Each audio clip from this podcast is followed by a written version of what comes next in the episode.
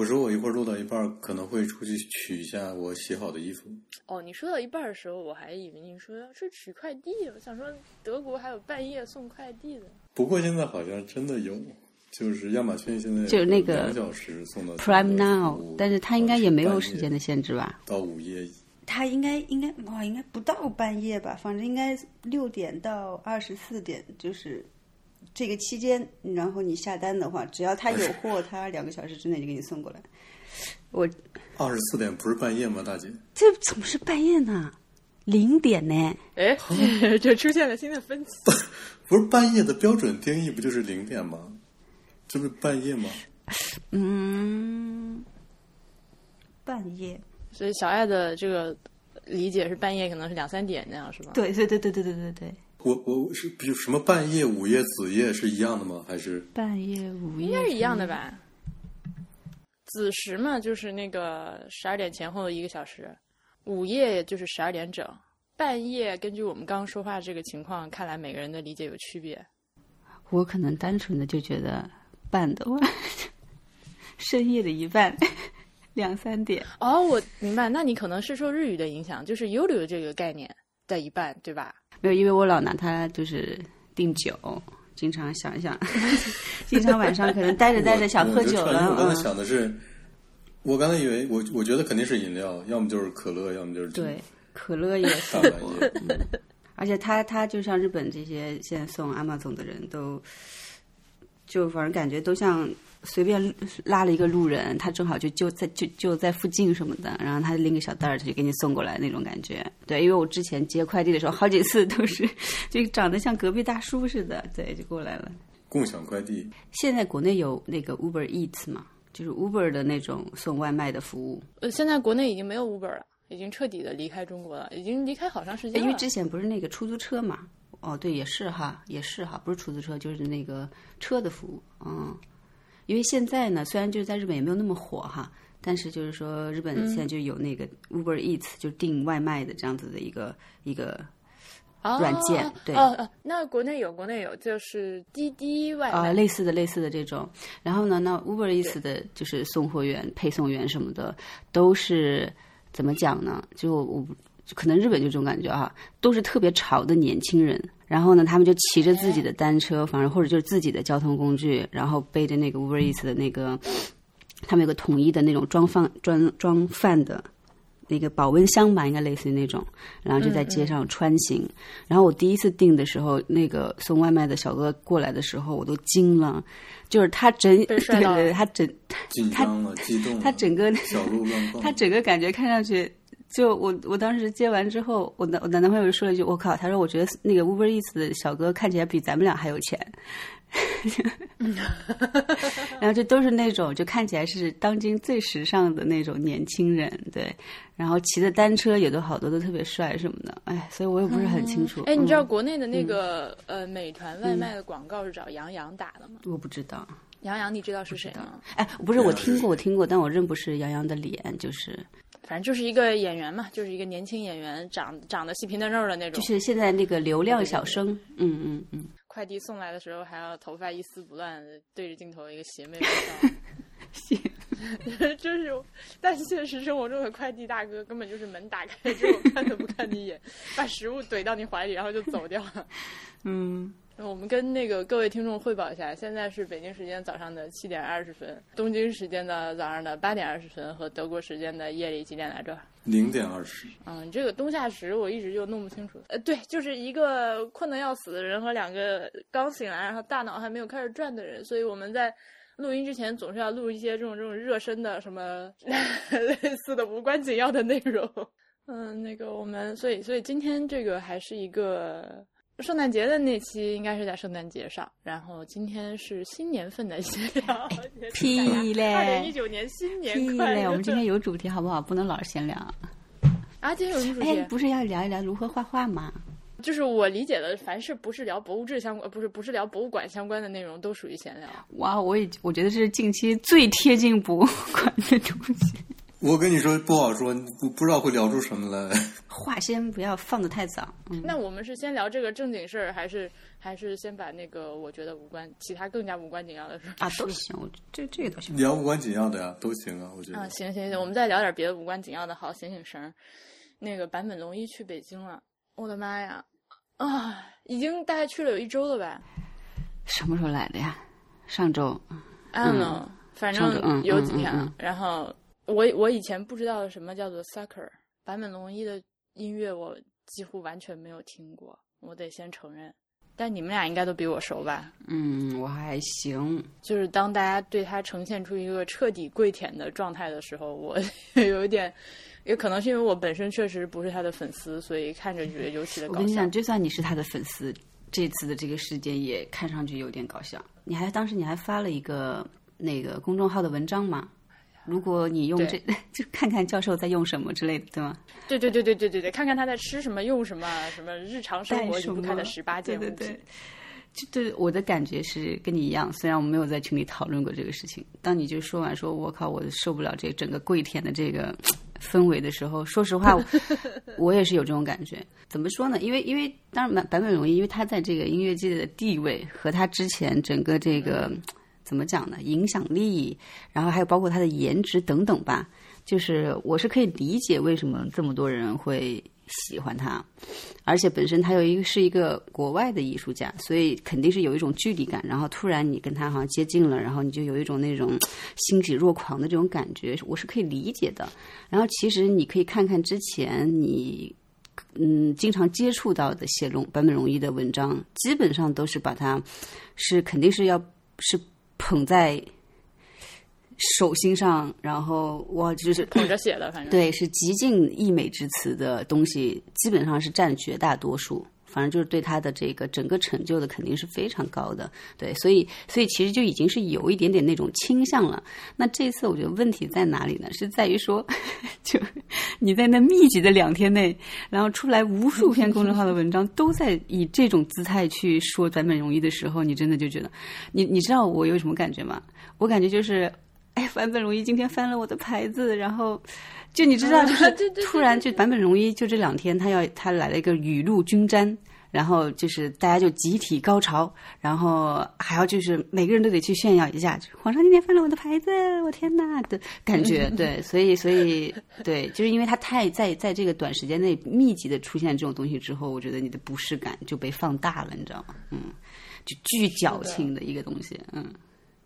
对，就是我有没有干过这样的事儿呢？我也干过这样的事儿，但是当然不是对坂本龙一啊，那个，但是因为我那个微小的声音就淹没在了这个宇宙信息的洪流之中。但这把就是可能正好，因为我们认识的北京的朋友也不少吧，就是看到大家的这个状态就傻眼，而且我以为大家都已经活过这个人生阶段了，结果事实证明并没有。妈妈妈，我我我我不清楚，就我们我们现在还会说对某个人是这种态度吗？就任何一个这个世界上的人，有吧？我觉得你是有的，比如我？本身就不是，我就不是一个迷妹的体质，但是我就觉得大家对坂本龙一的这个感觉，我完全是可以理解的。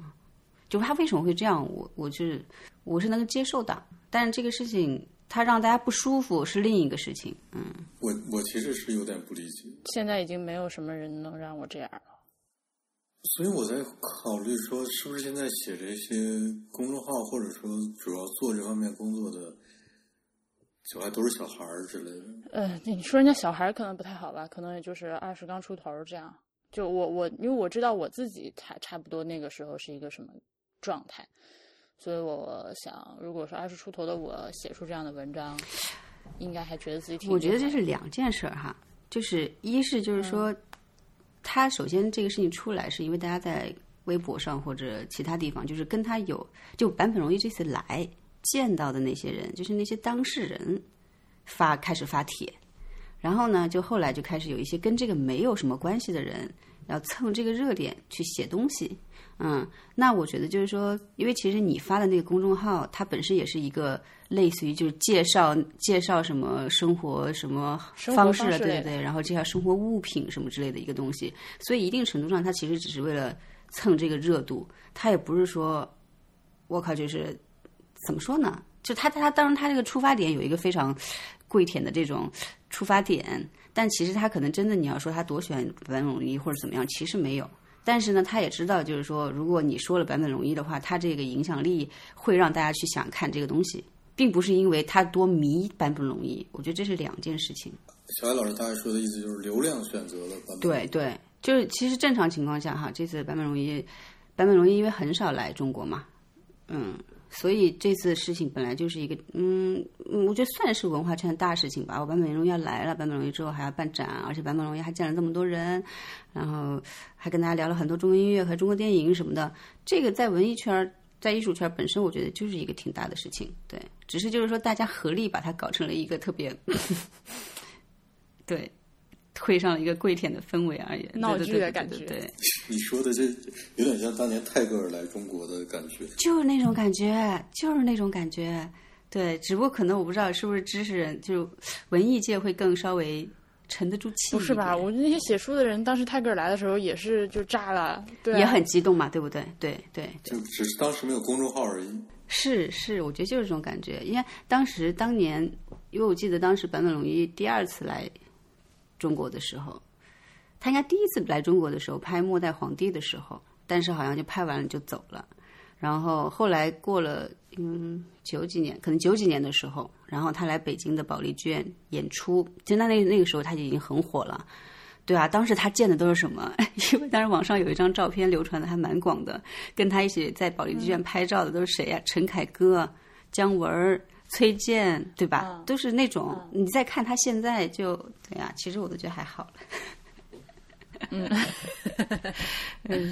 刚刚大黄问的那个问题，我跟 HP 也讨论了一下，就是说有没有现在这个世界上还有没有类似这样的人能让我们俩有这种反应，或者说，我记得我当时举的例子是，比如说，呃，就是在其他的领域那种大神级的人物来的话，会不会有这种反应？比如说，如果霍金还活着，他来一趟中国，就我觉得不会是这种反应。嗯，你知道，因为拿版本容易装逼和标榜自己这件事情太容易了，这个门槛不一样，没有人会傻到选择真的拿霍金去装逼，这个都装不了，你知道吗？这个是有非常明显的，嗯，是这个倾向。然后 HB 还说，因为坂本龙一他本身就首先搞音乐的，又挺帅的，然后整个人就传达着一种很消费主义的气场，就是不管他自己做人是怎么样的，因为我们对他都不了解嘛，但是外界就会给他身上贴上很多就是很精致啊生活方式类的标签儿，嗯嗯，所以就是他这个形象就所谓的很好带货。我觉得是这样，是这样，因为因为哎呀，他围绕在他身上的事情太多了。就他他现在不是日本和美国两边跑嘛，他就是有说他在纽约工作室，大家最喜欢就是说他用什么器材，用什么是器材，用什么器材。而且他每次接受采访的时候，其实他也是很乐于去展示这些东西。我觉得他就是会，但是其实坂本龙一就是一个特别很安静、很娓娓道来的一个一个人，对啊。但更是因为他那个气质，所以让大家就觉得哇。更棒了那种感觉，因为他，然后就我之前印象特别深的，我觉得哇，这个人真的是很不想跟他做朋友的一件事情是，他就说他在有纽约什么什么好不容易找到一个自己特别喜欢的日式馆子，然后呢，结果那边的放的音乐他不喜欢，然后但是他又特别老去，哦，他就自己弄了一个对他就说我能不能我帮你换音乐？他就说你这里我特别喜欢，我我想老来，但是可不可以麻烦你不要用这些音乐了？我觉得我受不了，的耳朵受不了什么的。我想说，我操，你 也就是因为你是坂本龙一好吗？你知道湖南卫视拍的那个，呃，那个版本的《流星花园》里面有一句很死人的台词，就是我我的我的耳朵受伤了之类，我耳朵受不了这种。不好意思，我只是有些音乐洁癖而已，是我的问题。啊，音乐洁癖。就像 MP 三、MP 四、Apple 之类的，我觉得用低于五点一杜比声道的音响听音乐，都是往耳朵里倒垃圾。对不起，我我就不配活在这个世上。但是他用的那个话筒，呃，对，所以我觉得那篇文章就是写的不到位，也是因为、嗯。是吧？你又要写教授用话筒，完了呢也没写是哪款，然后说的好像是一个很便宜的小破话筒一样，但事实上那个话筒一千多块钱，舒尔的那个 MV 八八、嗯。还是 M 八八来着，就是那个 Lightning 接口直接插手机屁股上就可以录音的一个话筒。之前大黄老师不是还想买吗？啊，就是那个，对，就是那个。你看现在是不是不能买了？你买了之后，大家就会误以为你是一个跪舔坂本龙一的人。呃，对，当时我还问了，因为我我刚好在店里看到了那个东西，我觉得挺好玩的，然后它效果效果确实也不错，对。但是它那个话筒有一个问题，因为它是直接插在你的 Lightning 接口上，用手机的电量供电。呃，一个是电的问题，还有一个是你用的时候一定要关闭所有的其他信号输入，就是得弄成飞行模式，不然的话你录音，对吧？它有各种各样的杂讯啊，你录着一半儿它会有提醒啊之类的，所以你那我倒是可以。最完美的情况是你就是身上有一个备用的小手机，或者是有一个比如说 iPod 这个话筒。据我所知，那个 Nick Talk 的主播用的是它啊、哦对，坂本龙一之前我还看到一篇文章是写，嗯，他用这个话筒，就是他那个 Async 那个专辑里面不是有很多在野外和城市里面采集的，嗯，收音的东西，嗯，就是用的这个。他根本没有带什么大型器材，就直接手机上插话筒就开始录了，这样。啊，你知道说到这个，我再插一句，已经开始有人问我随身带的那个 iPod Classic 是什么东西了，哦，很很正常，很正常。就是已经开始有人根本没有见过这个。我我前两个礼拜跟那个象征录音的时候，他也用的是 iPod Classic。对我当时看到的时候还哇，又看到一个用这个的人，IPC 哦。对，IPC。对不起。说起来器材这件事情，就是我想，这个虽然广告打的有点硬，给大家推荐一下博物志的视频节目，大家可以在哔哩哔哩上搜搜博物志播客，然后也可以在 YouTube 上搜博物志 Music Log。呃，但基本上你搜博物志，然后就是前面应该会出来啊。最近在工作室拍的第一条视频，就是内容是我对工作室做的一些改造之类的东西。然后，其实我呃，因为哔哩哔哩当时上传速度比较快，所以先传的哔哩哔哩。传完了之后，就有我们的听众就是私下跟我说，你可以考虑一下，把你里面提到的这些东西、用过的东西加一个返利链接，呃，这样。这其实我当时已经写了，我已经写好了，只是哔哩哔哩正好它字数限制两百五十字，我写不下，所以在 YouTube 那边贴了。这个我得给大家，这个看视频的各位解释一下，千万不要冲动消费。这个这个链接是这样的，它是一个就是淘宝联盟的一个返利链接，你用它买的话，我就会收到一个几毛钱到几块钱的非常微小的一个佣金。呃，但是你如果不用它买的话也没有关系。这个是，这首先这东西你需要，然后你决定要买，然后你如果你愿意使用我提供的链接买的话，我就会有几毛钱和几块钱，但是我和这个卖家没有任何的关系。我得解释一下，因为好像有人不知道这是个啥，以为我在打广告，以为我收了钱。嗯，就是其实如果在 YouTube 上看视频比较多的同学，应该都会知道这是个啥，就是所谓的 affiliate link。就很多，尤其是美妆博主用的比较多。其实啊，就是我说到什么东西，然后我下面有一个小链接，然后你用它买东西，我能收个一两美金，啊，不是那个一两毛美金这样。嗯，解释完毕。哎，还是大家推荐大家去看视频，对，无所谓，无所谓，买不买东西无所谓，嗯。嗯，反过来就是说，卖家是为是为你这个流量支付了费用的，只是后结算的。哎，对，是这样的，嗯。嗯嗯，好，接下来说什么？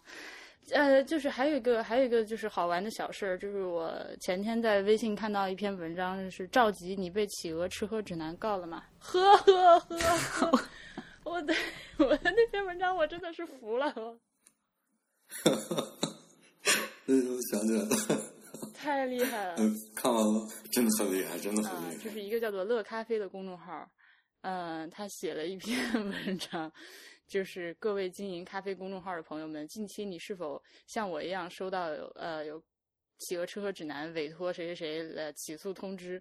就是我以为是是一篇道歉文，结果往下拉，发现是一篇三观非常神奇的文章。他那个意思就是说，呃，发现是一篇大字报，对对对，这反正这意思大概就是说，企鹅吃喝指南穷疯啦，什么疯狗到处咬人，我不就用你一篇呃不是，我不就用你一张图片吗？就你这一张图片牛逼死了，我要给你一万块钱什么的。呃，是转发这张伟大的图片给你一万。对，这个图片又还贴一次图片贴出来，三张吧，三张好像他自己讲的，对，呃，就是你我来我来我这个太奇葩，我给大家念一下啊。要念要念原文，这个这个太太精彩了。我们我专门咨询了律师朋友。如果这篇文章是他们的著作权，转载确实是侵权，但是只要没有造成负面的伤害或者用来盈利，一般的私下沟通调解、警告、删除就可以了。所以，企鹅的朋友们，对不起，我们不小心转载了你们的文章，我们可以删除并诚挚的公开道歉。但是你们告我们，这就太过分了。我给你们造成什么伤害了？这么小的破事儿，浪费执法机关和我们的精力资源，我还专门停了工作，请了两个律师对付你们。你们这种恶心的行为一旦得逞，整个公众微信自媒体行业估计都要遭殃。出于咖啡自媒体的良知和行业正义感，我们要 say no，我们会和你们抗争到底。如果不这样，我所有直接、间接转发过企鹅指南的公众微信都是你可以告的对象。我不是一个人在战斗，大家都是在……我已经干不下去。啊，下来，就算你们赢得官司，但是你们会输掉一切。嗯，还说人家悬崖什么悬崖勒马，多行不义必自毙，哎，给我乐坏了，这个文章。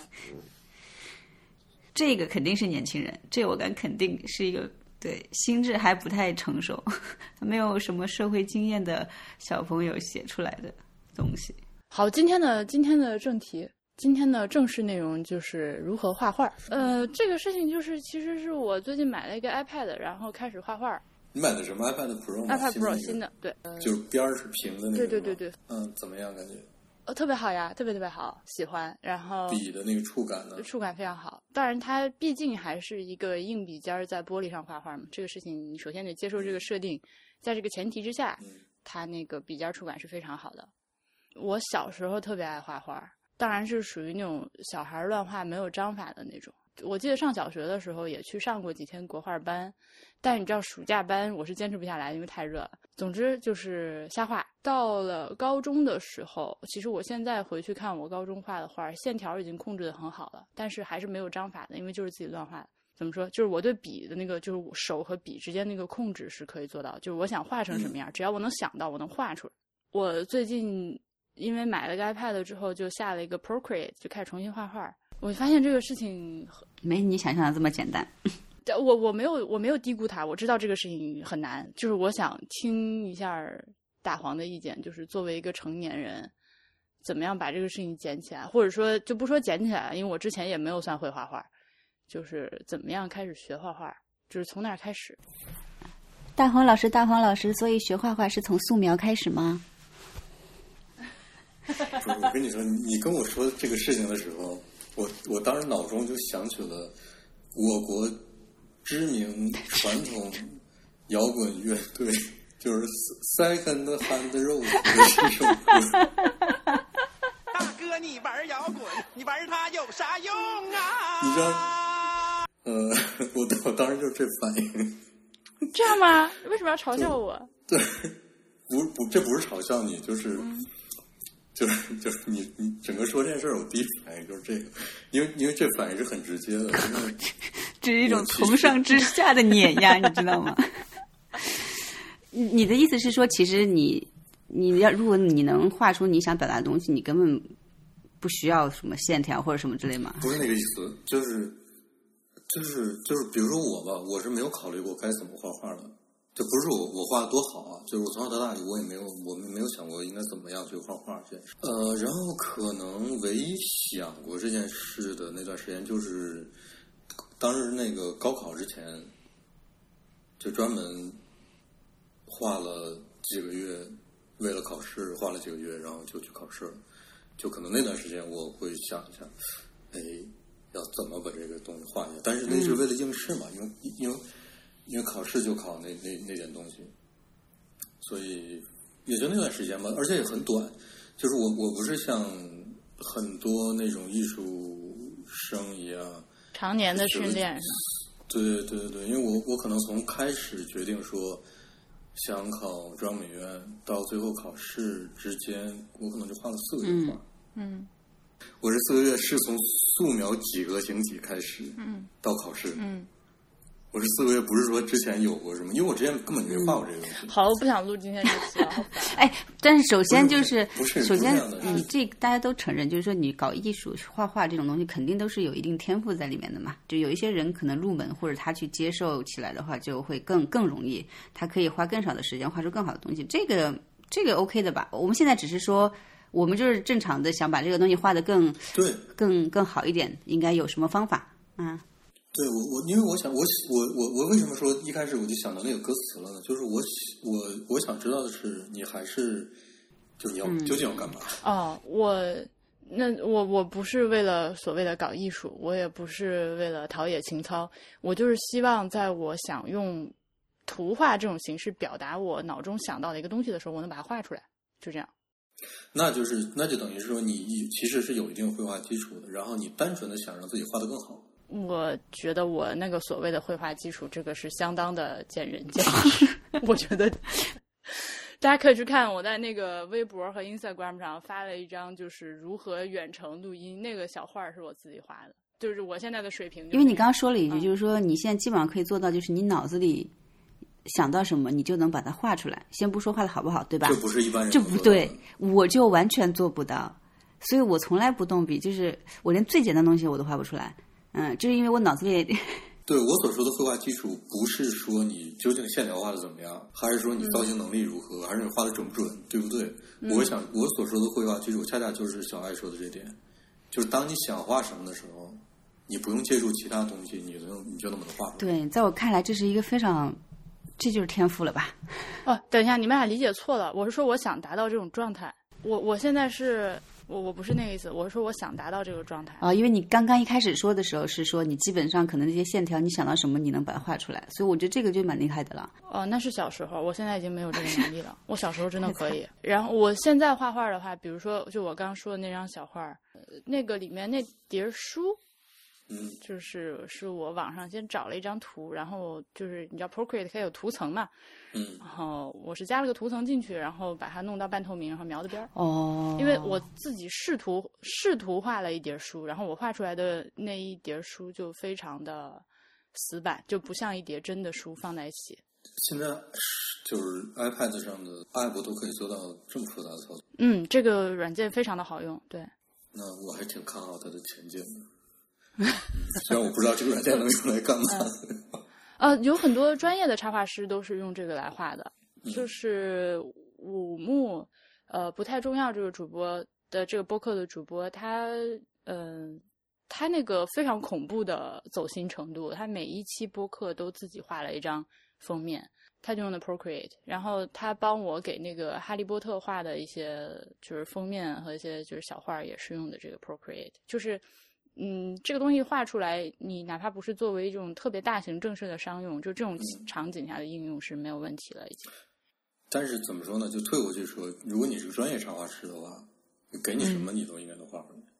嗯，哎，这个猫猫在咬我的机械，这来这吧，这我操！好，嗯，你接着说，嗯 就专业插画师，你给的什么他都能画出来。就我我我说的，我不知道这东西最后能干嘛用，不是针对那群人的。那群人就是你要是画不出来，那就是你的问题。无论我给你什么，就是就是这是是这个级别的问题。之前我我我有时候会听另外一个有台的播客，叫那个声波飞行员，我提过好几次是吧？其实他们是聊的很多东西我都听不懂，但是我觉得那几个人坐着聊天还挺有意思的。听他们自己有一个群，他们群里面有一个他们戏称为“消费担当”的一个大哥，那个大哥就是他他们总是那个有点半半讽刺、半嘲笑的说那个大哥，但是那大哥涵养很好，就是还上过他们的节目。那那个大哥有一天就好像是第一次上节目的时候，说了一件事儿，我觉得是一个特别能够拿来说事儿的事儿。他说什么呢？他说，他说一开始他因为他们是聊音响器材嘛，包括耳机啊、音响这些东西。那大哥说一开始他的状态是什么状态呢？就是他可能是一个，他可能是一个那种有非常稳定的，我不知道他是国家机构的还是公务员还是国企的一个什么什么人，就是什么职位的一个一个一个那样一个人吧。就他的工作很稳定，而且很闲，这样的话就造成他其实是有一定的积蓄的。嗯他的逻辑就是，那我既然有一定的积蓄，有点闲钱，这钱我也，他考虑着好像自己应该有爱好，于是他一开始先给自己找了个爱好是什么，就是摄影。嗯 于是他就按照这个逻辑去买了一堆，就不知道他是通过什么途径，就看了好多器材的分析的文章还是评测，他就买了一套摄影器材。大概是过了我忘记多长时间了，可能半年一年之后，他突然发现，他突然发现这个东西这件事儿有问题，因为他不知道拍什么。就这东西他放在手里，他觉得是没用的。哦，我觉得有这个自自觉是很是很惊人的，就是这是很好的一件事儿。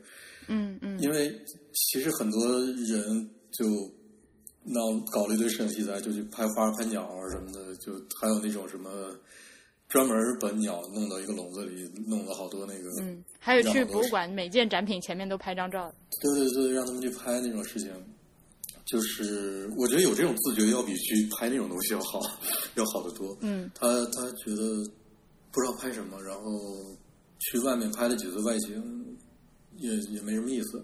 后来他就就转战那个音响器材了，就耳机啊，呃这些东西。然后他发现，哎，这个可以，因为什么呢？原因是什么？你们想一下。因为音乐内容不用他自己创造，是被提供的。嗯 OK，这是一个根本性的问题，这个问题非常重要，就是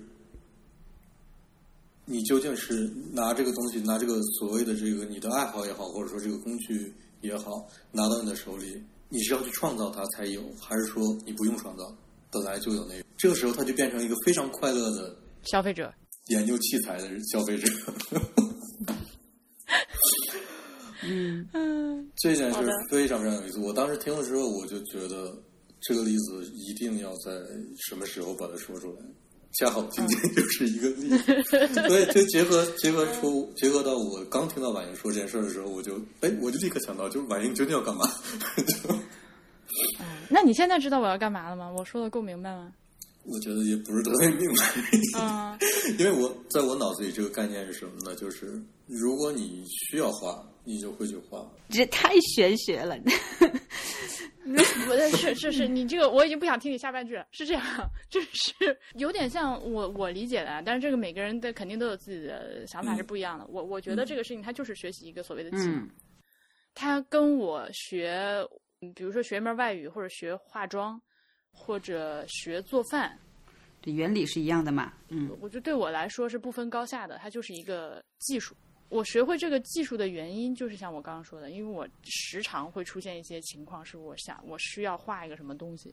嗯，我觉得这个很好，但是这个就是是我刚才说的，就是你有一定基础，你想让自己的这个能力更好，嗯，对，好吧，嗯，这是差不多的嘛。那我认为，那这个问题好解决，那就是个技术问题。嗯，嗯，就没了吗 你？是 想你是想等我说咋解决吗？对呀、所以这个技术问题，哎，不过嗯，所以就是你觉得需要去，比如说掌握了这个这个东西之后的话，你基本上现在是可以想想什么就画什么的，或者说至少你能画出一个形状来。你知道，就是完全没有天赋的人，他是连个形状都画不出来的。那我觉得是因为他连最根本的东西都没有掌握到。嗯，对，因为因为有一个非常，我不知道算不算，我不知道是不是经典理论，因为我也没从别人那儿听过，但是我觉得这这可能是一个，就是绘画是个什么过程呢？就是它是个翻译过程，你看到什么，然后再用笔把它画出来，是吧？翻译。还要经过一个思脑子，嗯嗯嗯嗯嗯嗯，就是你你看到的图像怎么说呢？不是说我看到什么就要画什么啊，就是前提就是你看到的这些东西也是你经验的积累。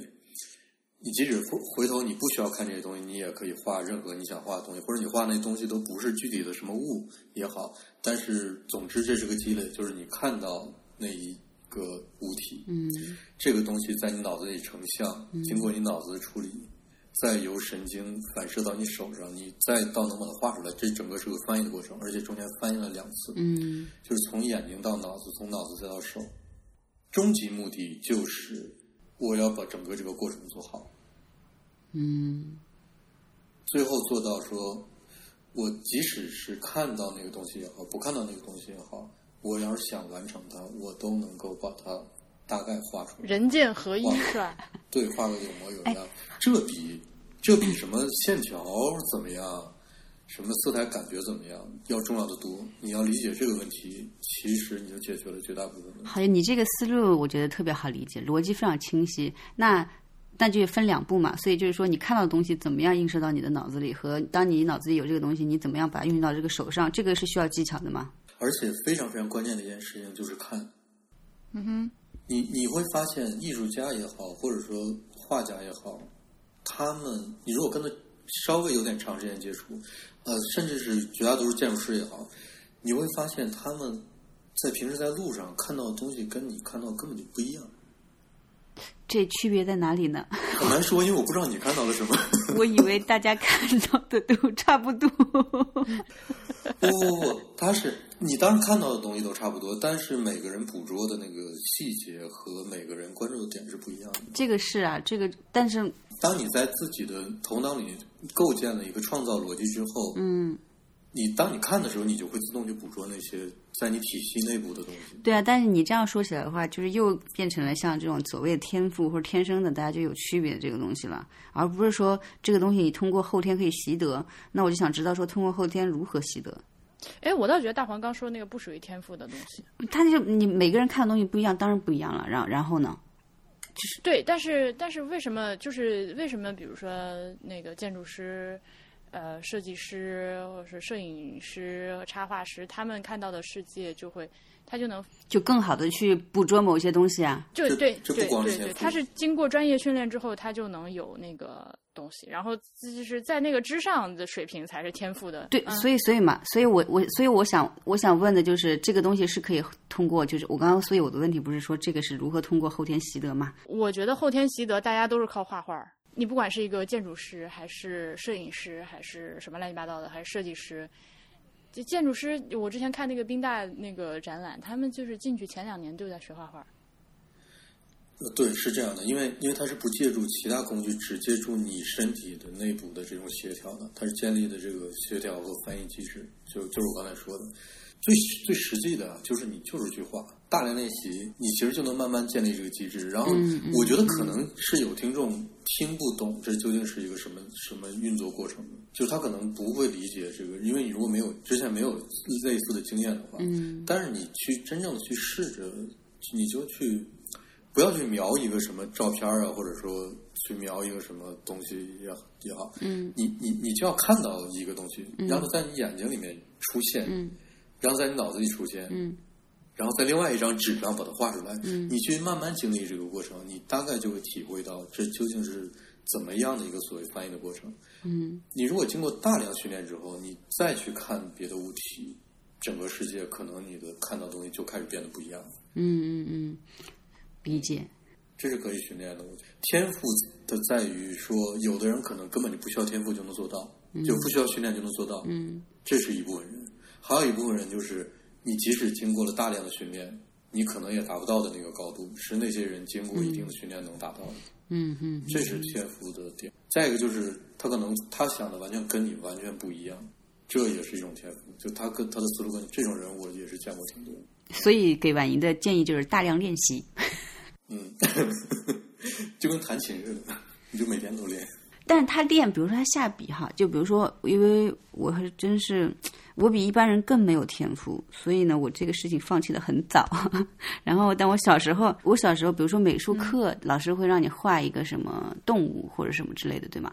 我从小学就已经开始放弃画画了，因为就就是不行，就是就是怎么想你也画不出那个东西来。所以我小学的美术课都是我爸帮我画的。我我我我也不知道他他为什么可以画画东西就画的那么像。然后就有一次呢，他帮我画鸟，我印象特别深的就是他画鸟的话，都是先把这个鸟分解成各个的简单的形状，比如说头是稍微有点圆的呀，然后身体呢先画一个就是比如说稍微三角一点的呀，然后什么的，然后他就会有一个这个大概的这个骨架，然后他在这个骨架之后，就是都是铅笔画哈，然后就是再去用铅笔把它这个弄的这个丰盈起来。然后至少我就知道说，哦，那你想画一个东西的话，你就是先把一个立体的东西，呃，把它放平，嗯、但是呢，就用最简单的线条先把它都固定下来，然后之后再去增加。这这是我以为的，就是说，如果你要开始学画画，这最基本的这个开始就应该是从这部分开始的。但我不知道是不是真正的是这样。我其实没办法回答这个问题，嗯因为我认识我爸的时候，嗯，我认识我爸的时候，他就已经是 他很厉害了，所以你也不知道就可。能全国画的最好的那批人里面的那些人了，所以我我没有学过画的过程。哎，那那之前你去美院，就是考美院之前那四个月的培训，他是在培训什么呢？就是要考试的应试的东西，就考试考什么我就练什么。哦，等于就是说已经跳脱了所谓的最基本的那个过程，就是你们已经开始老师在教你们说怎么表现会更容易拿分儿的这样的一个东西吗？不是不是，嗯是我是从最基本的过程开始。那对啊，从最基本的过程的话，那老师是怎么教的呢？最基本的过程就是从素描的基础开始，从呃色彩的基础开始，速写的基础开始，就是这些东西嗯你现在能找到你小时候画的画吗？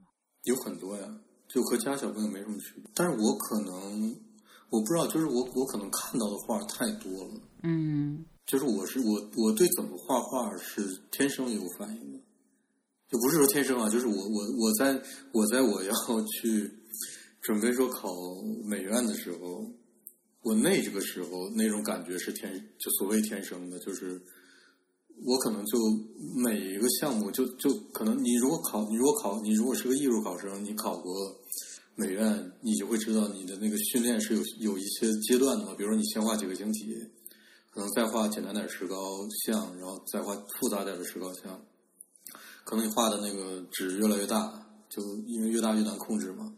然后画复杂的静物，画人物的头像也好，我我可能大概那个时候，就每一个所谓的这个项目画个一两张，我就可以是周围的人画的差不多最好的了。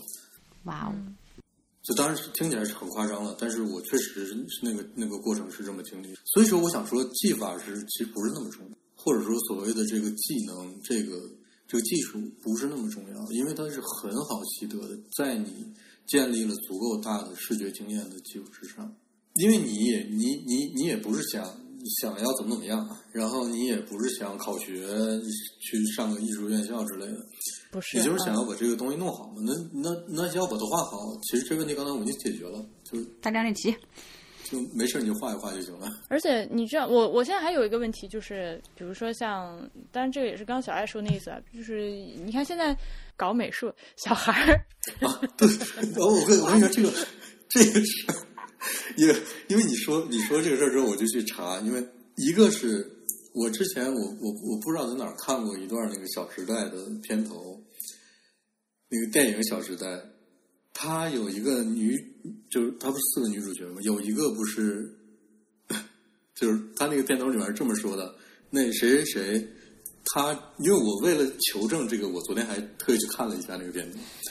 他说他 他主修绘画雕塑，非常精确这几个字啊。他主修绘画雕塑，我就 What？想，哎呀，这应该是米开朗基罗是吧？对啊、怎么会说出这么一句话来？对对对，就是因为当时我第一次看到这个，不知道某年某月第一次看到这个的时候，我就想，我当时第一反应就是，哎呀，现在这编剧就真胡说八道一天，然后就没了，就没有这反应。然后你昨天说这件事儿，我再我再又去看了一眼。然后第二个是我我朋友圈里前两天有一个我那个之前那个大学同就他是别的系的，但是也算同学，他分享了一段那个视频，是最近周润发演的一个电影，叫《无双》。叫无双，然后周润发在一个山崖边停车，跑到郭富城旁边去说：“你不用担心，我不是那种三教九流之辈，我也是学美术的。”然后第三件事就是，第三件事就是我那天我那天说，就是我我干爹，我干爹也是画油画的嘛。然后他，我从小到大，他在饭桌上经常就是永永远都要说的一个笑话。某年某月，谁谁谁跟他说说，哎，你是画美术的吧？或者你是怎么怎么着？然后，然后你要说录，你说录今天这个事儿，我就特别想问，就是、究竟什么是学美术的，还有画美术的是个什么东西？在你们的概念里，它就像是，它就像是，你知道，几乎每年我都会被超过两位数的问起过这种问题，就是，哎，你是建筑师是吧？那你是设计建筑的哪一部分？是设计外形、设计外面还是设计里面？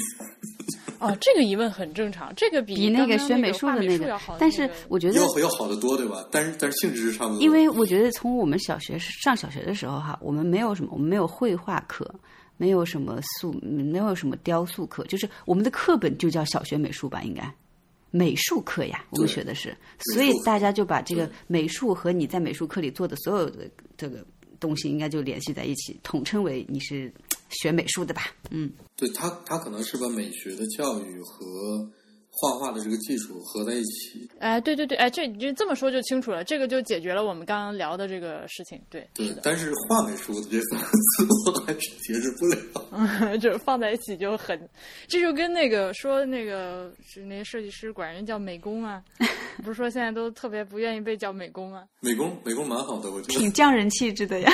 不，我觉得如果我真的是一个就是这个就网页设计师什么之类的，你管我叫美工，我也没什么大意见。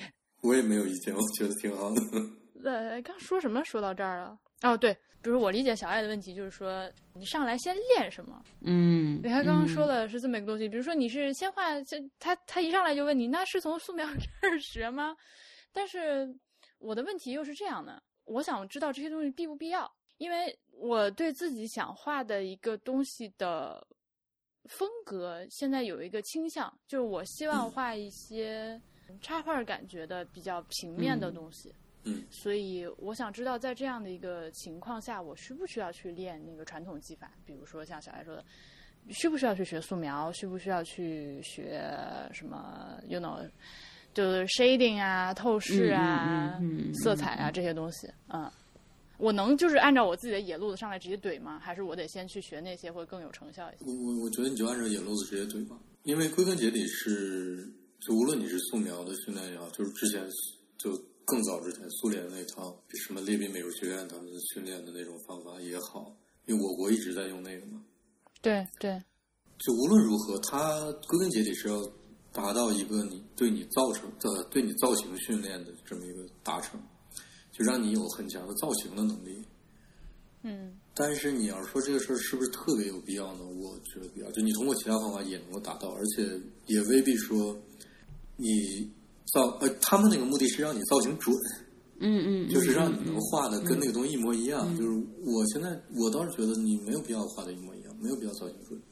就嗯，而且我也不追求那个，是的。对，所以你不，我知道你不追求那个，所以我觉得你就直接对了。嗯哎，你有没有看过那个陈丹青在看理想拍过的一系列片子，《局部》叫？局部嘛，嗯，他他讲的很多点很好的，嗯是的，是的，是的。我呃最近刚开始看，还没看完。然后、我想到他，我就觉得我今天问的好多问题被他听到，要骂我脑子坏掉。不 会不会，你点点就是，嗯你你如果不是像他那样有那种绘画能力和绘画经验和观看的能力和经验的话，你就是会问这个问题，嗯这这是特别正常的。你要是不问这些问题，而问出一些那样那样的问题，反而不正常。就是我反而更不清楚你要干嘛。好的，哎，我因为你刚刚说到这个事情的时候，我想起他讲梵高有一集，他就说他在纽约的时候，家里墙上挂了一幅梵高的小画儿，嗯，呃，对，我有就是印象，嗯。一个画了一个人，然后然后涂了一涂了一涂了几笔，觉得画的不好，那那张画是吧？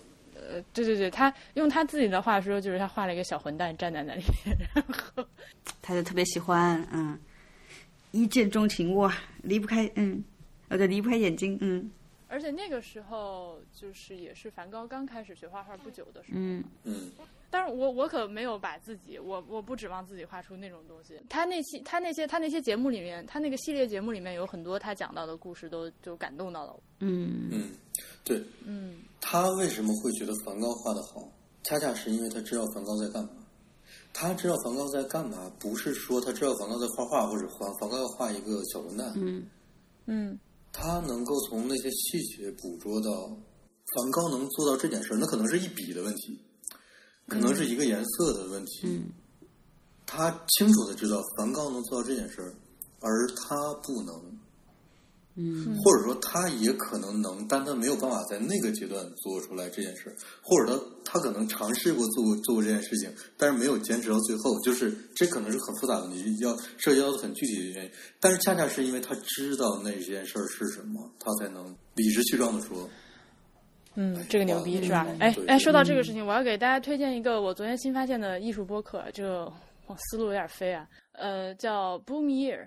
B O O M E A R 是两个我之前没有听说过，然后查了一下之后发现很厉害的，就是艺术业内的从业人士了。呃，他们这个节目现在只做了四五期，但是呢，出手一看就是正规军。那网站跟我们一样用的是 Fireside，但是我 Fireside 的网站基本上就是把它当成一个上传渠道嘛，就是传上去不管了。他们是每篇都有在编辑，然后有图片，然后弄得很就是就是很整整整齐齐，然后两个人说话的感觉也很利索，就不像我们这样聊天的感觉。所以，如果你是希望听到这种艺术圈业内人士，然后没有什么失货，就是的这样的节目的话，推荐你去听。嗯对，这这个这个我对它和博物志是。呃，博物志也本身也是不不不是关于艺术的博客，但是就是和咱们这种瞎聊天的是完全不同的风格。嗯嗯，所以我当时看到这个，我觉得他就是我为什么想到这个话想接呢？就是因为我看到他的时候，我就知道他花了多少功夫和就包括这个制作的过程。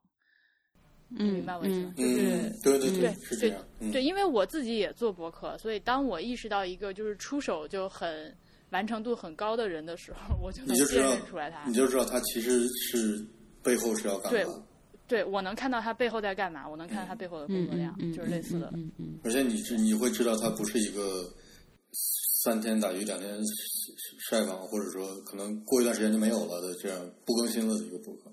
他们还有下集预告，你狠不狠？对啊，有几个播客能下集预告？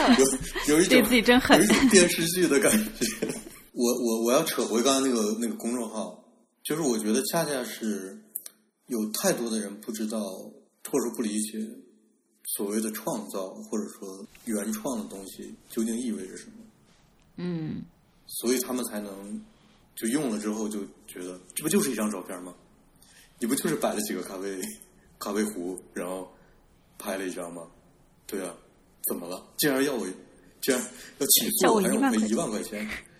就这个的背后的那个基础，不是说一张照片、两张照片的事，是他不觉得这个东西有什么价值，或者背后有有多少多少东西在背后，就他他不觉得有有这个问题。对，所以就是恰恰是因为他不懂，所以他才没有这个意识。特别典型的就是有人来找我说：“哎，那个帮我画一 logo。这不是我们吗？啊，不好意思，我们俩那个使用的是理直气壮，好吗？就是这个，而且关键是我知道你这个背后你有付出多少精力嘛。你看，我知道你最忙的时候，像哈利波特那个，我不就是找武墨老师吗？当然，武墨老师我也是给了钱的，对呀。对啊，就是我肯定不会说你随便帮我弄一个，或者就是觉得，哎，你帮我设计个房子吧，或者你给我来设计设计，这种话肯定是说不出来的了。那个我那个家里装修，哎，平面你帮我改一改。嗯，杀死。但这种事儿，嗯嘛，太多了呗。太多了，太多了，真的太多。嗯呃，对，然后就是也有两个有那个视频发出来之后，也有听众来问我里面的音乐是哪儿来的，给钱了没？呃，是这样的，那个网站我链接已经放在视频下面了。嗯，它是一个免费的网站，嗯它所有的要求就是你用它的音乐在下面加一条链接。嗯嗯嗯，好啦，我们这个新年闲聊节目就给大家录到这里。呃，现在已经是北京时间的上午八点三十三分，我再不吃饭，感觉自己要饿到灵魂出窍了。呃，呃，感谢大家的收听，谢谢大家的支持。祝大家吃饱吃好，拜拜。嗯，我那个呃圣诞节目基本上已经快剪完了，我今天再剪一下，所以真的是上四个小时呀？也没有四个小时，我们呃就加起来大概三个小时这样。我靠因为我剪掉了不少。因为就是有一些有一些内容，就是大黄老师语速特别慢的，在自己在那儿嘀咕的那种大段大段，我就给他剪掉了。他语速实在太慢了你你把中间这个空格都剪掉，我就变成一个语速特别快的人。我受不了，你看谁受得了？你一句话我给你剪五刀，我还让不让我活？这我这段实在是，我就给他我摘明。白。我觉得有一些就对啊，就是那么聊个一句两句，然后又扩散不开来的东西都可以删掉。哦，好了好了，好好好你去吃饭吧嗯挂了啊。嗯，哦好，拜拜。拜拜。就是我们因为已经发了一个将近三个小时的闲聊，然后后面还括号上，然后很多人就说你们这是要干啥？哦，就是说我们我们我们太多闲聊了，是吧？但是好像大家听闲聊听的还挺开心的。嗯，好吧，再来再补一段闲聊。对，现在今天这个闲聊是紧急闲聊，就是因为呃，今天下午博物志群里面提到这个口红的颜色的问题，所以我发现啊，就是对 这个事情是要花一点功夫说一下。呃，今天这个闲聊为什么没有小艾老师呢？因为小艾老师去了一个神奇的地方。嗯，等回头等他回来的时候，自己在节目里跟大家汇报。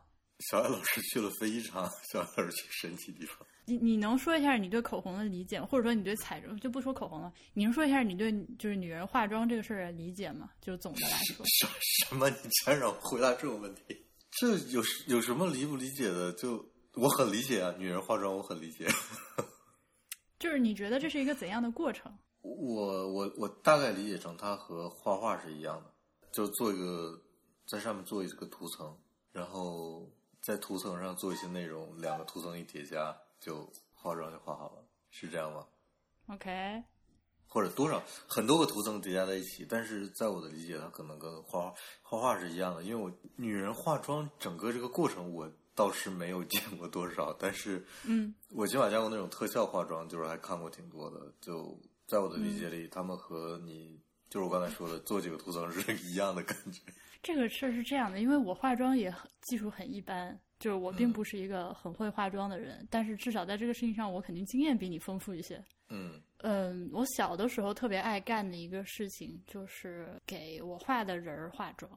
你画的人是画在纸上的吗？对，画在纸上，然后我会拿我小姑的过期化妆品过来，给她涂个眼影啊，给她涂个唇彩啊之类的，这样去玩儿。那你看，这就跟笔一样嘛，在我看来。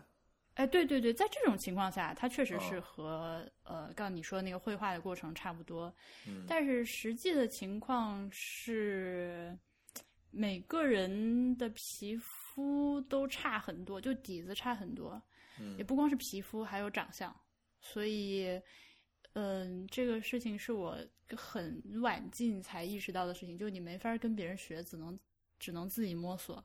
对，每个人当然是只能就是用自己的方式和在自己的，但是你看这个事儿，我我刚我跟你说我怎么理解啊？就是你知道，比如画油画，嗯油画可能是所有的绘画种类里面对材料和各种东西的要求比较统一的了，但是每个人都会用，可能会有自己喜欢的亚麻布的对，嗯嗯。那个那个布面料，比如粗细啊，比如说，比如说他甚至只买某个工厂生产的某一种，呃，然后每个人我自己要绷那个内框，就是把布绷到框上，绷的松紧程度也都有自己的要求。然后上面还要再画，因为你是不能再直接在布上画的，你要在布上再再打一层，再打一层东西，就跟就跟刷墙的时候要打一层那个腻子是一样的，你要在那个布布上先打一层东西，然后再在上面画。就那层东西，每个人打的也是不一样的。就甚至有的人会先在那那层上面加一层颜色，然后再开始画。比如他用某一个程度的灰，就这个都是到最后对对，你到你开始画你的油画之前，你做的那些事情，就等于是说每个人的不同的那张脸。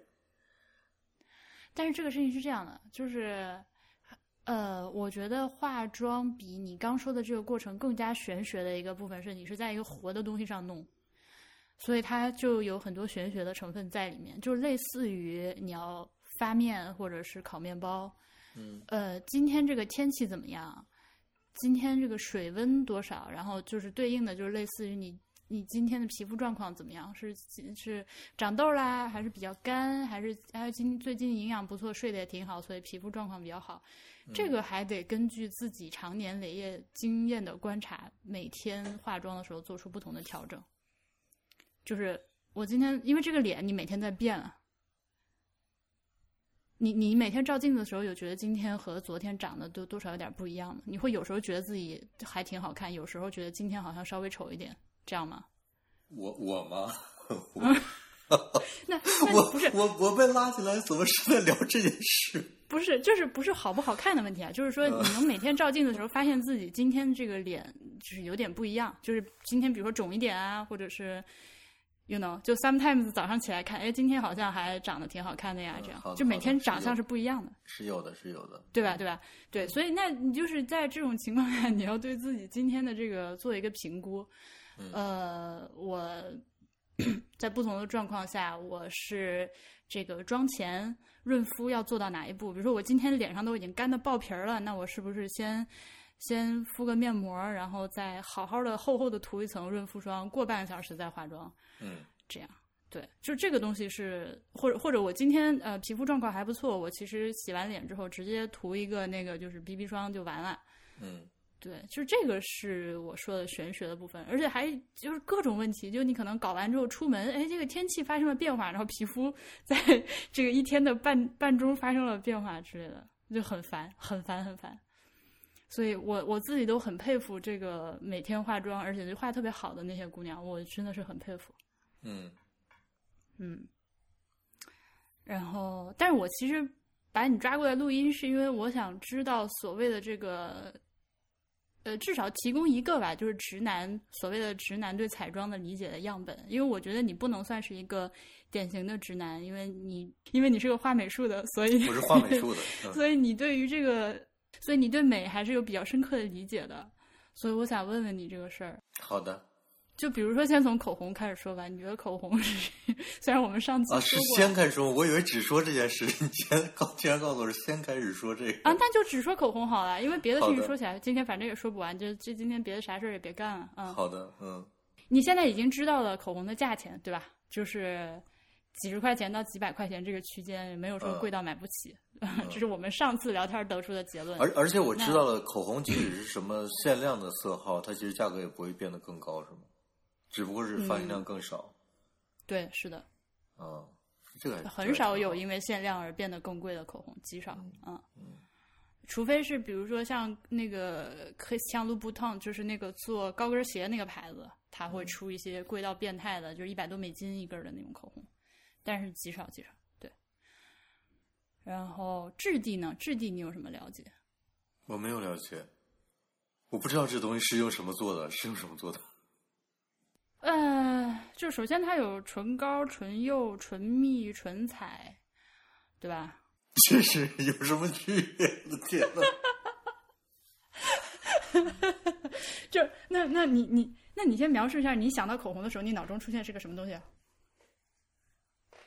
我脑中出来就是那一一根管儿，然后一拧就出来一个带颜色东西对吧一个固体，或者如果是唇膏的话，我会想，比如说平时润唇的那种，就可能透明的一个小圆嗯盒之类的，那个我我嗯偶尔也用了 OK，啊。但是你要说什么什么其他的什么什么唇蜜什么这，我就我就根本就没听过了。呃，膏体的话，就不同的不同的品牌，就是它采用的材质也都差很多，然后有人造材质，也有天然材质。嗯嗯，有很多很多原料都可以拿来做口红，什么蜂蜡呀、琼脂呀，还有椰子油啊，这些就是能固体。但基本上就是就是油脂类的是吧？呃，对，主体是，然后再通过调色来往里面加颜色。唇膏的话，的跟我的理解一样。嗯，对，那唇那膏口红呢？口红那根管儿呢？里面的东西是什么？不是这个，就是我我刚说的，就是你说的口红，就是那个拧出哦来一根儿有颜色的那个东西，好那，就是所谓的，这就是口红等于唇膏，在我的理解里。好的，嗯。嗯，然后这个这个固体的这个东西呢，它还分成不同的呃质地，就是它分哑光的、丝光的、金属光泽的和那种就是 sheer coverage，呃，和那种涂起来特别淡的，就是半透明的那种。啊，这个都好理解，这个加不同材料就能做到吗？啊，对，好，这个是这个是口红，这是唇膏，嗯然后唇釉的话是那种液体，然后涂到嘴上之后是一个镜面的光亮的效果，啊，对，就跟抹了一嘴油那个东西是它它就等于是磨磨到嘴磨到嘴唇上之后，它就等于稍微有点硬化了，是吗？不是硬化的那个是液体唇膏，就是所就是叫 liquid liquid lipstick，就是所谓的唇彩。嗯，它是那个那个东西是你刚涂上去的时候它是水儿，然后你等它干了之后，它会干到一个呃和唇膏差不多质地的那个感觉。好的，呃，但是它的持久度和显色度一般比唇膏和口就一般比唇膏更好，对，嗯。然后还有一个东西叫唇蜜，但是唇蜜和唇釉的区别呢，这个理解就就我的观察现在是因人而异的，就是每有的人认为它们是同一个东西，啊，有的人认为呢，就是唇蜜比唇釉颜色要轻薄一些，叫蜜，那唇釉是就是显色度更高一些的叫釉，反正这个是个人就每个人理解都不一样，反正就是那种稀的啊，嗯。然后一蹭一蹭就掉的那种东西，就是唇釉和唇蜜。就液体唇膏是属于比较难蹭掉的，就它它干下来之后你就蹭不掉了，得拿那个卸妆东西擦去卸。嗯呃，我想想看还有什么东西在用在嘴上的，还还有就是润唇膏嘛，然后还有一个就是那个去死皮儿的那个 scrub，这那这个这个不就是清洁作用的吗？不属于装饰。呃，你知道，就是有的口红它滋润度比较高的时候，就你这个时候嘴唇的情况不是很好，或者有点爆皮儿的话，涂上去也不是很明显。但是有一些唇膏的质地，比如说我刚说的那个液体唇膏 （liquid lipstick），它是那种就是水儿，但涂上去会变干的，那个就会很要求你现在嘴唇的状况很良好，无瑕，上面没有起皮儿或者没有那个皮儿的那个边缘。嗯一旦嘴上有皮儿，涂了那个东西干了之后，就看起来非常的恐怖，就就效果看着很难受。所以你在用那种产品之前，得先把嘴上的死皮儿给弄掉。啊，那就是先用笔刷刷一下，呃，对对，先给它平整一下这把有毛病的问题都刷掉，嗯，然后变然后再上颜色。嗯还有还有一些比较特殊的的门类，还有一些比较特殊的门类，是我这也是在 YouTube 上看的啊，就是那种超级固色唇彩，就是你出席一些非常了不得、中间不能补补妆的场合的时候使用的。呃，我我我我尽量放个链接放在下面，就是涂完了之后洗都洗不掉，就是 会长在嘴上，然后要卸妆卸很久的那种唇膏也有，但是那个一般对嘴的伤害比较大，就要慎用少用。完了，还有一些是染唇膏或者染唇液，就跟纹身一样嘛，染完之后就颜色就不变了。对对对，就是能保持几天的那种。然后现在这两哦年还比较流行那种就是所谓的全脸彩妆，就是这一个东西你脸上哪儿都可以用，也可以抹嘴，可以抹脸蛋儿，也可以抹眼皮子。呃，这种东西一般是膏体或者液体，就跟一个没说一样，反正就是 又是液体和膏体都有。嗯，那这就是这就是素描用的铅笔，就 就可以哪儿哪儿都可以哪儿都可以招呼，哪儿都可以糊。比如说像什么 Nude Stick 这种牌子就会比较多，这种它就是反正还有像 Fenty Beauty，它就是一管儿红红的东西，然后你爱往哪儿抹都可以。嗯，嗯，我的知识面儿基本上就覆盖到这儿吧，我我可能也想不出来更多抹嘴的东西了。但但是就是像那种什么亮片儿啊，那就那就另说啊，那不算，那属于特殊化妆啊。你可以往嘴上抹亮片儿，嗯，然后质质地就是这样。你有什么疑问吗？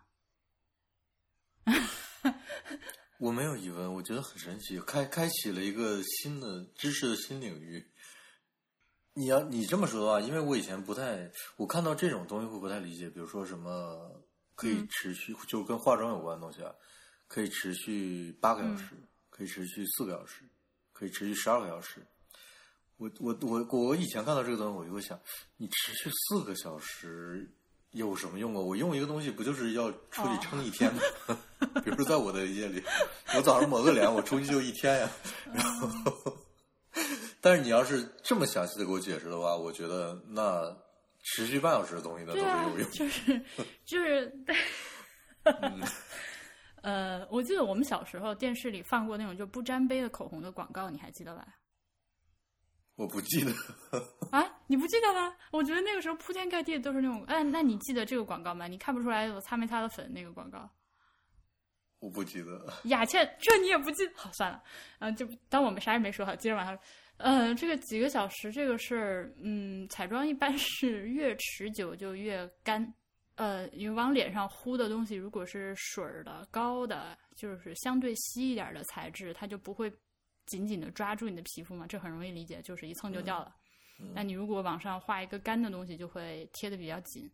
总的原则是这样的，所以嘴上也是，就是因为我涂唇蜜或者唇釉的话，就是吃个东西或者喝水肯定会沾杯子，然后一擦也就没了。但你如果用的是液体唇彩，或者是我刚说的那种就是超长持久唇膏的话，就能解决这个问题。但是那个相应付出的代价就是你的嘴会干。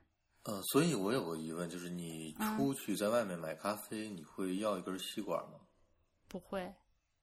好的，嗯。呃，这个事情确实有点恶心，但是我觉得得，不然没法活了，还我还是太累了，活起来 就是我我因为沾杯，就是我涂了口红必然会沾杯的，就是这是一个但是你要是这么。你要这么想，咖卖咖啡的地方，他提供吸管是就给你干这件事情的。你说的吸管是真吸管，还是国内麦当劳的那个搅拌棒？真的吸管啊？哦，那我还很少在咖啡馆见到有吸管，就是热咖啡啊，因为热咖啡一般都不，就是为了安全都不给吸管。你这又涉及到另一个问题了，就是，嗯，呃，咖啡一般做好应该是直接可以饮用，不会让你觉得热的。理论上讲，你明白我你你明白我说的什么意思吧？呃，嗯，但是现实情况没有这么理想嘛，就经常喝到那种嗯就是直接烫到就是嘴都要熟了的那种。嗯呃，那还有一种就是刚说唇膏的时候忘了说，就是它这个留色度，就是有有一种唇膏是你呃涂上去之后，不管是吃东西还是喝水还是擦嘴，一擦就就没了，擦了就没了。然后但是有那种呢，它是有轻微的染色的效果的，这样嗯，你稍微的碰掉一点那个没有膏体的那个部分的嘴上还有点颜色，所以看起来没有那么突兀。那就是那个就叫什么？就是但它又没有说能染好几天那么厉害，对，它只能留那么一会儿颜色。就等于是那个你用的笔刷周围有一点那个那个色晕还在旁边，就是就周就边缘模糊了一下。嗯，好，所以我现在，因为因为我是那种就是过得特别不精致的人，就是会，嗯，你知道有一些姑娘她习惯非常好，就是她画她不摸脸，她能做到不摸脸这件事情，你能想象吗？不摸脸，对，就是他一天在外面手不往脸上去，我也不往脸上去了。你这不是你不可能，我跟你说，人你正常的，比如说你想什么事情的时候摸一下下巴啊，或者是那看书的时候撑一下脸啊，或者是揉揉眼睛啊，或者是哪里有点痒摸一下啊，我我觉得我如果像姑娘那样化妆的话，我也不会摸。我就忍不了。就鼻子痒，难道不摸一下吗？就 you know，但是我就认识那种能撑到自己一天都不摸脸的那种人，我觉得很厉害。那种人就有了这种自律的能力，他就可以画一些比较精致的那种妆。呃，对，我就我我要是弄个那样的妆呢，就是我手往脸上一蹭，完了就会觉得这块儿哪里不对，所以我就只能化很少的妆，就是不会因为我这些小动作导致它毁掉的那种东西。所以口红也是涂的比较淡。好，所以现在就可以说那个口红的 application 就是如何。太好了啊！还如何涂？我我得跟我跟你说，我我我以为我被拉起来是说简单说一下这个色号的问题，然后我就可以。哦，我我没那想到，要不要说如何涂？如何要要说要说要说，就是我我没有想到我这我我我从一开始到现在一直在聊的这些事情。如何涂就这大面儿上就分成用手就徒手涂和用工具嘛，对吧？你说的用工具不是用那个口红本身是吧？是用另外一是个工具。唇刷，对，是用个刷子蘸着它画，这样好的好的，用不同的方法涂，就是效果显然非常不一样嘛。那、比如说，有的人他追求一个非常精致的一个很清晰的那个轮廓，那这种时候可能用唇刷就更容易掌握一点。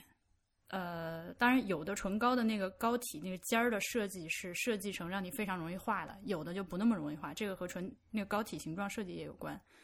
那你如果一定要画出一个很精致的一个线条，那最好的办法就是先拿唇线笔画个底儿，然后再拿唇唇膏呃，再拿唇刷蘸着口红往上涂。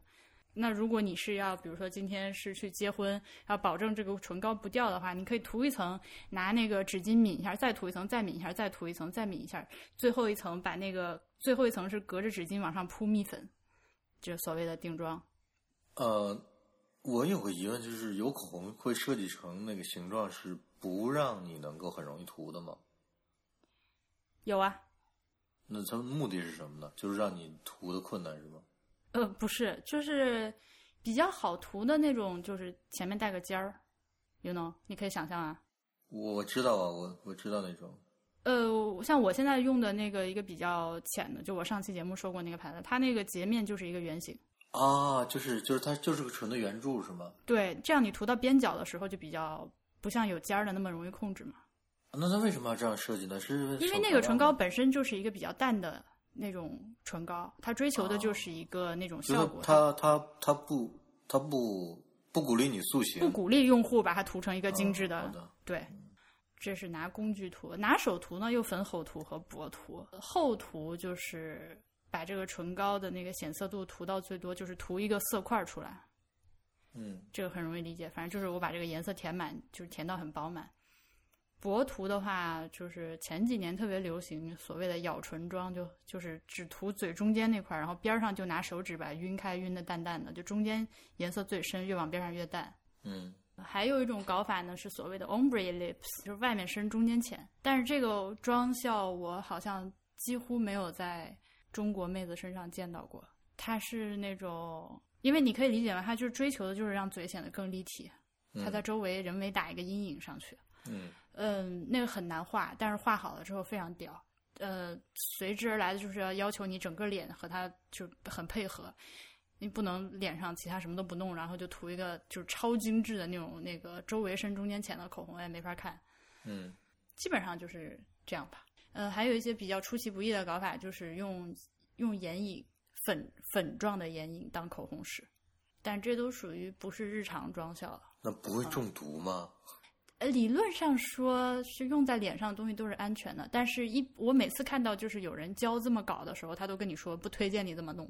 眼影也不可能有毒啊，有毒你也不能往 眼睛上抹，对不对？不是，我不是说就不是就非非得有毒那种，就是它，你毕竟是。I know, I know。呃，对对，所以一般人家都不推荐那么搞，还是有很多人愿意这么搞的。他他就跟我抹在身上的那种。表面的那种药膏，我也不能不能口服的性质是一样的吧？我觉得。所以你你觉得，如果你要涂唇膏的话，你会怎么涂？我我自己还是给别人？你都可以，都可以。我不知道，因为我我完全因为我没有经验，所以我完全不知道这事应该怎么操作。但是我觉得，如果我给别人涂的话，你真的让我仔细坐在那儿，真的要特别认真做这件事的话，我可能还是会用笔。哎，真的，我我你下一个星期有可能和小爱见到面吗？我不是特别肯定。好，但是不管怎么说，就是我我特别想见到下次，就是你给小你跟小爱俩人见面的时候，你给她化个妆，我在旁边给你们录个像。什么？求你们了，我好想看。你不，但是你知道，你知道这，因为他和画画是不一不一样的嘛，他需要有大量的经验，所以你让我突然说，你给我你给我一堆我完全没用过的工具，然后让我在另外一个活的生物的脸上。做一些事情的话，那你可以在自己脸上试啊！我提供全套装备，你只要愿意干。你不觉得这个事情有点好玩吗？你一点都不好奇吗？我一点都不好奇。为什么你不？为什不是为什么不好奇？这是一个你对你来说完全新的和美有关的领域，为啥不好奇呢？有很多对我来说完全新的和美有关的领域，我都不好奇。嗯，好吧，好吧，好吧，嗯。那颜色，颜色。颜色啊，终于说到颜色，嗯。所以你对色号有什么误解？我对色号没有误解，这有什么好误解的？就那不就完了？有什么上来就问我对色号有什么误解？我没误解。因为今天那个群里面有好几个男生在说，他们以为就是不同品牌的色号是一样的，就是一号都是一号，二号就是二号这样。那那肯定不一样嘛，因为我我我起码见过，就因为它编号系统肯定是不一样的。嗯，因为我见过有三位数的，我还见过两位数的，我可能还有四位数的吧。那这样的话就肯定，而且如果说每个品牌的色号都是一样的，或者说他们用了一个通用色号，比如那个色卡上的某个色号，或者是他们有一个 Photoshop 里面颜色的编号那种，我不知道，这这这肯定不是适合消费的，你明白我的意思吧？就但是这个事情是我为啥，这也是我为什么想要录这个节目，就是。我觉得这个对于至少对于某一些用户来说是适合消费的。点是这样的，他他就算再出再多，某一个品牌他出再多的口红，它也不会覆盖到那么多的色号。就是就比如我我比如说一个简简单点说吧，一个粉色系的这么一个系列的颜色，在色卡上可能有一百到一百五十个，嗯但是你一个品牌出口红的可能只会出到二十支就顶多了。那就像你说的，它其实还要照顾到它的材质和表面的那个显色的质感的问题。嗯所以它可能就不会，它只会做一些有限的选择，就它不会出的特别全。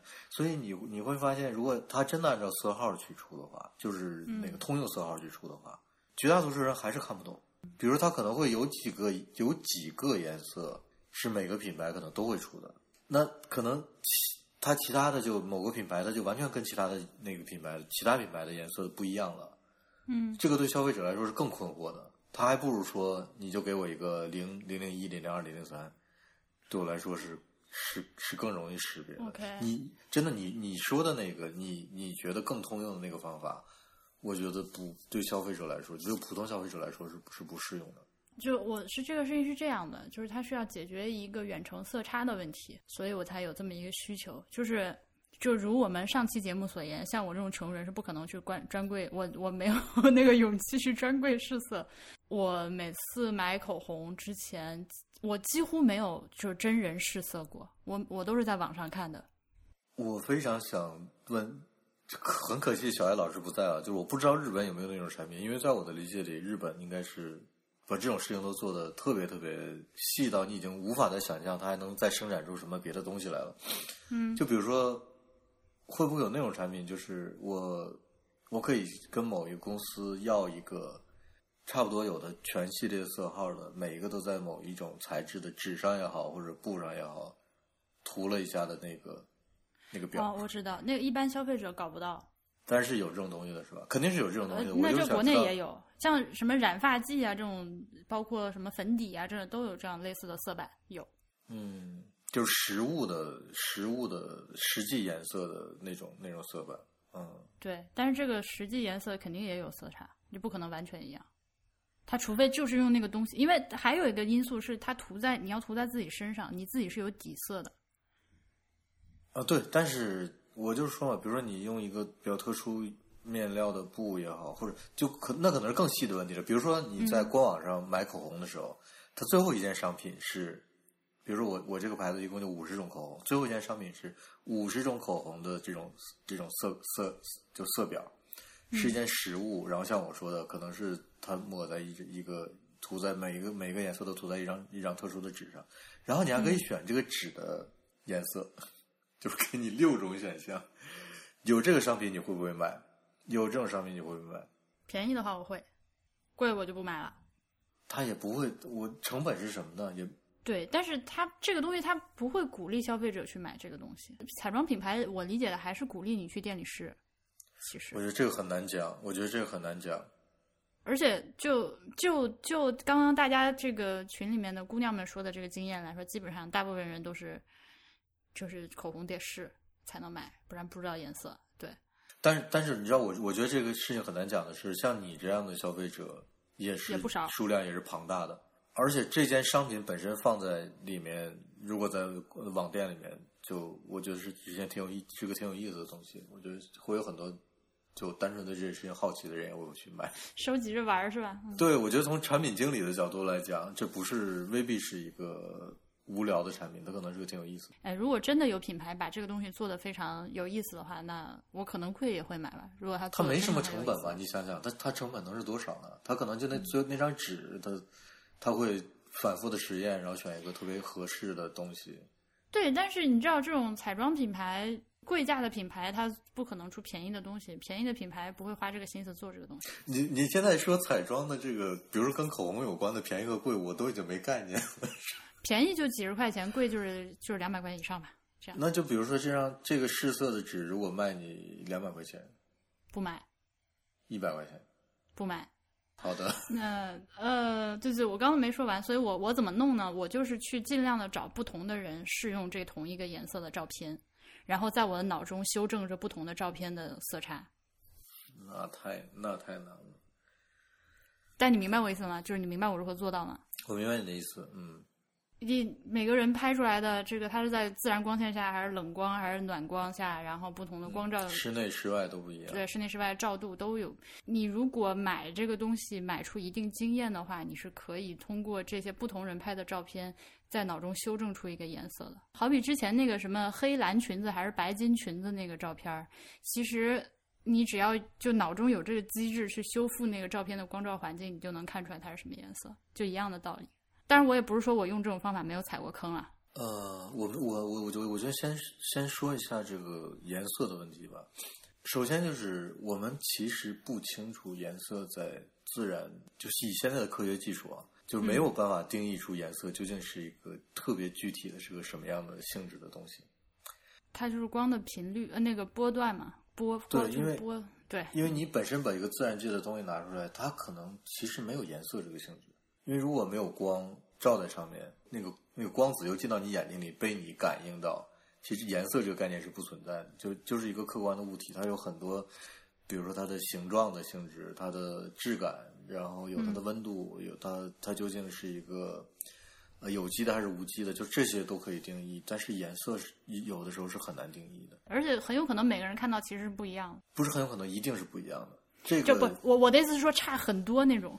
对，这是很可能的，因为什么呢？就是呃，首先就是就不同生物，我们就先不说了，就只是说人类，每一个人眼睛里的那个视锥细胞数量和类别的差异都是，我不知道有没有类别差异啊，但是在我的概念里面，它就是有冷暖色差的，每个人的眼睛看到的至少是有冷暖色差的，而且不光是每个人的眼睛有冷暖色差，就是你的两只眼睛色温也是不一样的。我我不知道你有没有这个经验，就是有的时候你单独用一只眼睛看。对你，你你可以现在就试一下，就尤其是你，你看一个白色的物体，你用左眼看，用右眼看，你你呃，差不多一秒一秒的频率，这样闭一下左眼，闭一下右眼，你看一下，你如果是这这事儿我试过，我左边眼睛更暖一点，嗯，对，是每个人的眼睛都是有色差的，所以其实每个人看到的颜色，理论上讲，在客观的用一个客观的值来描述的话，应该都是不一样的。但是而且这个不一样是没有办法被发现的。就没有办法被证实，对，没有办法验证，嗯，对，因为你因为没法说，你你从小到大看到的蓝色，你看到的是一个颜色，就是你眼中的蓝色，在我看我眼中看到的那个颜色，就也被我定义为蓝色，但是我们之间并不知道对方看到那个蓝色是不是一样的。就我我我我说的蓝色，可能是你看起来它可能不至于是红色，但是可能会很偏紫。啊之类的，呃，对，或者偏绿一点。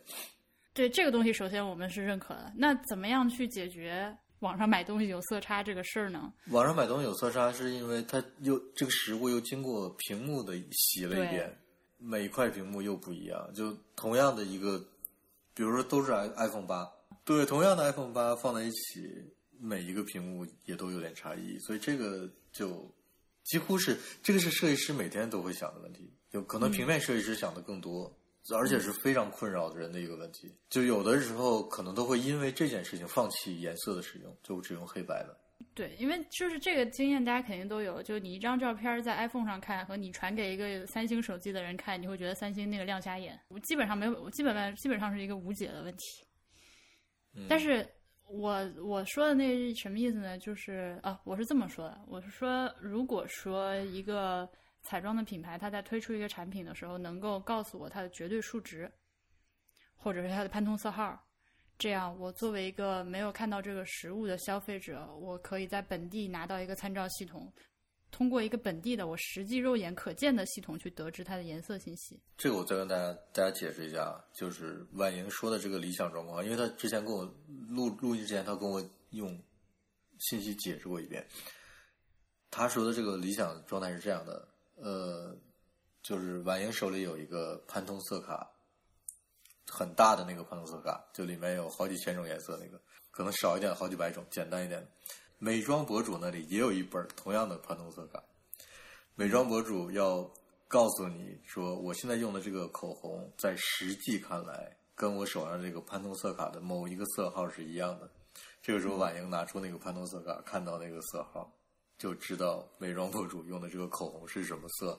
虽然婉莹手里拿的这个色卡和婉莹看到屏幕里的那个颜色可能有点不一样，是不一样的，对，嗯，几乎是肯定不一样的，对，屏幕色差是一定存在的。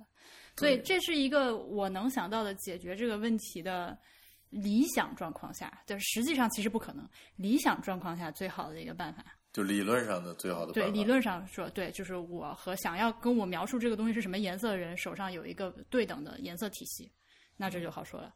那我只要在本地找到这个颜色就好。但是，对，这个是一个还 还是不可能实现的。再加上我们刚刚说的，它还有一个材质和透明度的问题。我觉得这个是根本不可能实现的。你只要一本潘多色卡多少钱？我知道，我知道，买不起，买不起。对，还考虑到每个人涂上去之后效果不一样的问题，这个还就涉及到消费者要对自己有理解，就是你得知道自己的肤色是偏冷的还是偏暖的。但是现在妹子们基本上都知道了，我发现这个事情很多男的不知道。你你知道自己的肤色是冷色还是暖色吗？我不知道，那你现在你你现在观察一下，我觉得还是偏暖的吧。嗯，我是我是偏暖的。如果这么说的话，就我只之前没想过这个问题。就是在买化妆品的时候，这个冷暖一般被用 Y 和 S 代表，Y 是 yellow，S 是 rose。一个简单的办法是看你手腕上的血管的颜色，就手腕内侧的血管是发蓝还是发绿。哇，看不到。那算了。对，就就就如果说如果说你本人是一个颜色就是偏暖色的话，可能有些有些口红就 hold 不住，像什么那种亮玫红色或者是亮桃橘色就没法涂，就涂完之后特别显黑。就这是为什么有的妹子会嚷嚷说这个颜色涂完显黑嘛，或者显老啊，或者显土啊之类的。但这个很难讲，因为这可能也会做成造成一种特殊效果嘛。呃，对，就是你如果追求那种美黑效果的话，嗯。但是普遍来说，我认识的是身边的妹子都是还是以白为美的，还是追求涂完之后肤色显亮的嘛，对吧？很少很少有那种就是特别酷的愿意去追求这个美黑效果的妹子，我我基本上不认识什么，就现实生活中。对，但是你看，其实你说到这个问题，我就我觉得你想到另外一个问题，就是我我很少看那种指导性的，或者说那种。针对某一个产品的说明性的那种视频也好，是 vlog 也好，可能简单说点，就是价值观特别单一，就是他会简单的跟你说什么什么就适合这个，什么什么就适合那个。就因为在我看来，这不是一个适合不适合的问题，这这可能是个选择问题。所以我就我，但是我但是我我明白啊，就是你这么说，是一定会是能够有更好的点击量和订阅量的，因为一般的人喜欢得到明确的答案。这是对于更多的流量和对他们自己的那个自己自我形象的塑造是和明确，就简单的讲就是可能。电话不是是阿姐还是妈妈打？我看一眼啊。哎，可是你这是可惜你对这个事儿不感兴趣。你可以去 YouTube 上找那个就是各种肤色的妹子的美美美妆博主，特别好玩。我我很喜欢的有三个，就是那个黑人的美妆博主。嗯。有其中有一个是那个就是最黑色号的粉底，她涂着都白的一个妹子。对，你会发现他们用的东西和你的用的那个完全不在一个区域里面，是吗？就用法完全不一样。就是他拿着那盆那瓶粉粉底的那个颜色，是我可以直接站着画眼线的。啊，you know。嗯，在没有看过这样的视频的时候，就是在一个无知的状态下，你会幻想他这么黑，他怎么去画？比如说他怎么在自己的脸上画高光，或者是画阴影？你要修饰这个脸部轮廓，拿什么东西弄就有就可以弄，就很厉害，而且画出来超美。所以，所以在看到这个之前，你都不太清楚为什么有些有些商家要生产那些颜色的。粉底，这个我是完全可以知道，因为我现实生活中是见过，就是皮肤真的非常黑的人，对吧？那但我只是不理解，在这样的一个皮肤上，我无法去幻想怎么样去做 contour。嗯，就是你不知道效果，那个效果是什么样的？怎么弄出来？对，因为你在一个相对颜色更浅的脸上的话，往上画深一点的颜色嘛，就是打阴影嘛，就是显得脸小点瘦点。那你已经本来颜色那么厚了，本来颜色那么重，你怎么弄？嗯。我在说什么？好可怕的闲聊节目！哎，那你能接受那种就是，呃，就是黑的呀、绿的呀、紫的、灰的这种口红吗？我能啊。那我的意思是，就是一个正常情况下你觉得非常漂亮的女的，然后她现在涂了一个黑色的口红，你还能觉得她好看吗？而不是我的我，你有没有？我的意思是说，你能觉得她好看吗？而不是你觉得这个人是不是疯了？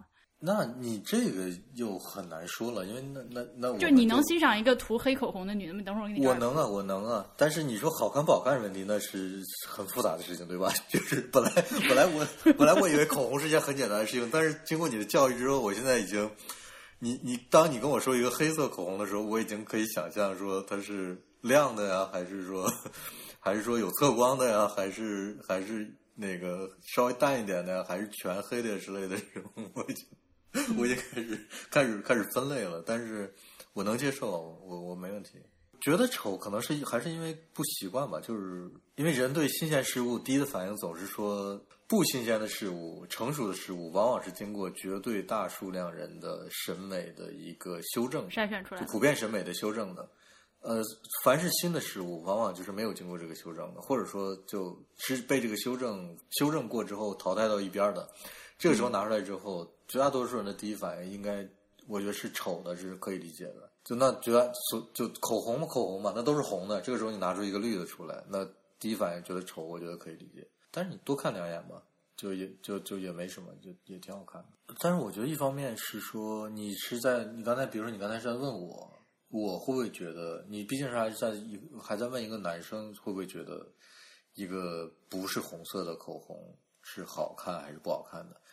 呃，我觉得另一个角度来说，它也在于说女生能不能接受一自己涂一个不一样颜色的口红，就是女生有没有自己对这个方面的判断、想法和审美的倾向，就这个也是很重要的。就是我觉得如果涂的人多了，那大家也就觉得没什么了吧？啊，呃，那个，我现在特别想学那什么主播之类的，就是想不想看大黄老师给小艾老师化妆？想看的点个一，想看想看的打个一，想看的 想看的给我投个币想看的买个火箭。啊！我去促成一下这件事情。反正现在我也有拍视频的东西了。你知道每年每年我们不是都有那个拖延东讯的圣诞特辑吗？没有没有，但是今年的今年实在太忙了，我就没弄出来。我可能那个新年左右发。我我就我就想发一个那个一张照片是是有内容的，另一张照片只有照片，让你猜这是哪儿。然后如果如果你比如说有十张，如果你全猜对了，我们就准备一份礼物之类的。哎，这个好，可以。因为我因为我有我是我是有，比如说跟建筑有关的专题的，我自己的专题的拍摄的，嗯。呃，有的房子是非常难猜的，但是我但是我不会我不会用那种就是你根本猜不到的，就是有很多那种，我不用那种，我还是那种能猜到的，我我我会想试一下，我考虑一下，然后我我这边我我自己准备一份礼物吧，嗯，反正是题目是我自己出的，好，那我们这一期就录到这里，好的，大家再见，祝大家新年快乐。新年快乐，这期是要又要贴在我们下一期闲聊的后面。是的，是的，我们不可以有太多期闲聊节目，就要把这些闲聊集中在一起，规制规制。好的，好的，嗯。